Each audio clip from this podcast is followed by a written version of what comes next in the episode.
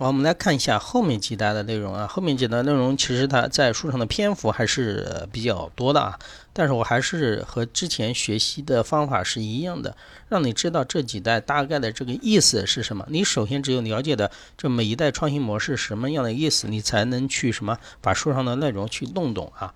对吧？因为他说的都是比较绕口的，我都我都前面的时候也说过了。我说本身这一章的内容它都是比较抽象的东西，比如什么 AU 过程模式、系统集成和网络模型、国家创新体系。有的时候如果你对这一块不懂的话，有时候读起来都是比较困难的。但是我们要知道大概是什么样一个意思。比如说 AU 啊，AU 的话是那个美国的两个，嗯，就说两个学者啊，因为是。正好是他们取他们的就是英文名字的前面的一个字母啊，比如说美国哈佛大学的阿布拉西，还有麻省理工大学的厄特拜克，对吧？AU 啊，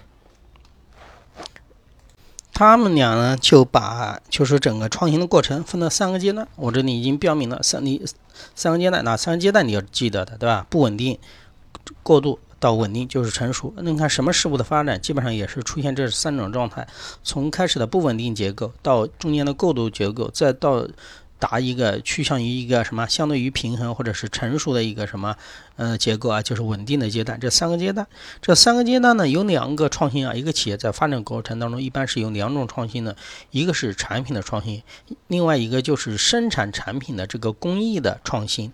对吧？基本上就是两个创新。其实书上也有那个图啊，也有了 AU 过程创新模式。这个图也比较简单，就是这三个阶段两个创新。这两个创新在三个阶段分别是什么样一种呃一种表现呢？我举一个例子啊，你们就懂了。比如说新能源汽车，对吧？新能源汽车现在就是处在一个什么不稳定的阶段？不稳定的阶段，你们自己想象一下啊，是。它产品的创新比较的多，还是生产工艺创新的比较多呢？可以说是产品创新的比较多，为什么？因为是在它早期啊，因为它是对于整个市场的反馈，大家的话都是集中在这个产品的新颖的程度的上面，而生产制造它的工艺并没有完全的确定下来，还是在一个不断的试错过程当中，知道吗？因为你的整个新能源汽车，你看很多东东西都是要改的，因为你的产品会发生变化，那你的工艺就会发生变化，知道吧所以说，在不稳定的阶段的话，第一个阶段啊，就是这里的第一个阶段不稳定阶段，产品创新的程度要比较高一点，而什么比较低呢？工艺创新的程度比较低。好，到达第二个阶段，到过渡阶段，过渡阶段以后就是什么呢？比如说未来啊，未来某个时间阶段，新能源汽车比较普遍了，是吧？就说。逐渐的取代了这种什么传统的燃油车的时候，哎，那说明产品已经比较成熟了，不像现在啊，现在整个新能源汽车经常有经常会有一些问题。等过渡过五年十年，不通过不断的迭代，对吧？不断的就是说把以前的一些问题进行修复，对吧？好，产品创新不会像以前那么多了，它逐渐走上一个下坡的过程，在过渡阶段的时候。产品的创新开始降低，谁的创新开始增加呢？工艺的创新，为什么？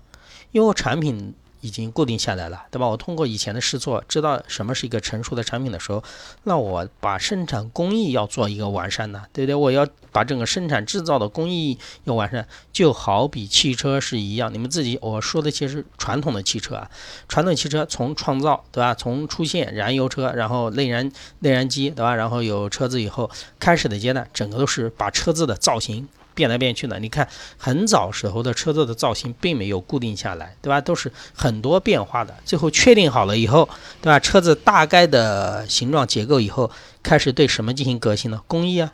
所以说就有福特的流水线的，福特的流水线是在产品的后面，知道吧？我举的是传统的意思啊。未来新能源的发展也是这样的，到某一个阶段，新能源汽车逐渐这个产品成熟了。工艺开始进步了，就是工艺啊，就是生产这个新能源汽车的工艺肯定是要进步，不像现在的这种燃油车的生产啊，肯定会有一些新的变化。好，到达第三个阶段，稳定阶段的稳定阶段，两者都成熟了，那还变什么变？那所以说工艺的创新程度也下降了。这个时候，对吧？产品的创新程度已经更低了啊。到这个时候都是趋向一个成熟的。为什么叫稳定阶段？就是这个意思啊。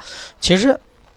你们学这个东西的话，我为什么没有给你们配图？我的意思就是说，你们看过图以后，在我说这个过程的当中，你要在脑海里面能把这个图想象出来，你就记住了，对不对啊？有一个坐标轴，对不对？有三个阶段：不稳定、过渡和稳定阶段，对不对？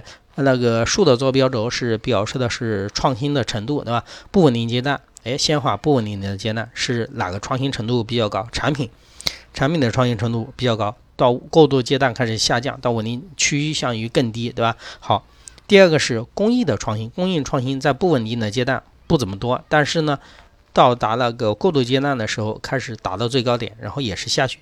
你在脑海里面要能形成这样一幅图，你只要把这幅图搞清楚了，它这个题目再怎么考东西，你都知道的，因为你理解了这个 A U 过程那个创新模式到底是什么样一个意思啊？所以说，我们学习一定要是这样啊，能把书上内容能够理解，能够融会贯通，才是最好的。你去背这个东西，你看书上这么大的内容背是没有意义的。背每个阶段的特点，你不累，我还感觉是很累的啊。这样下去。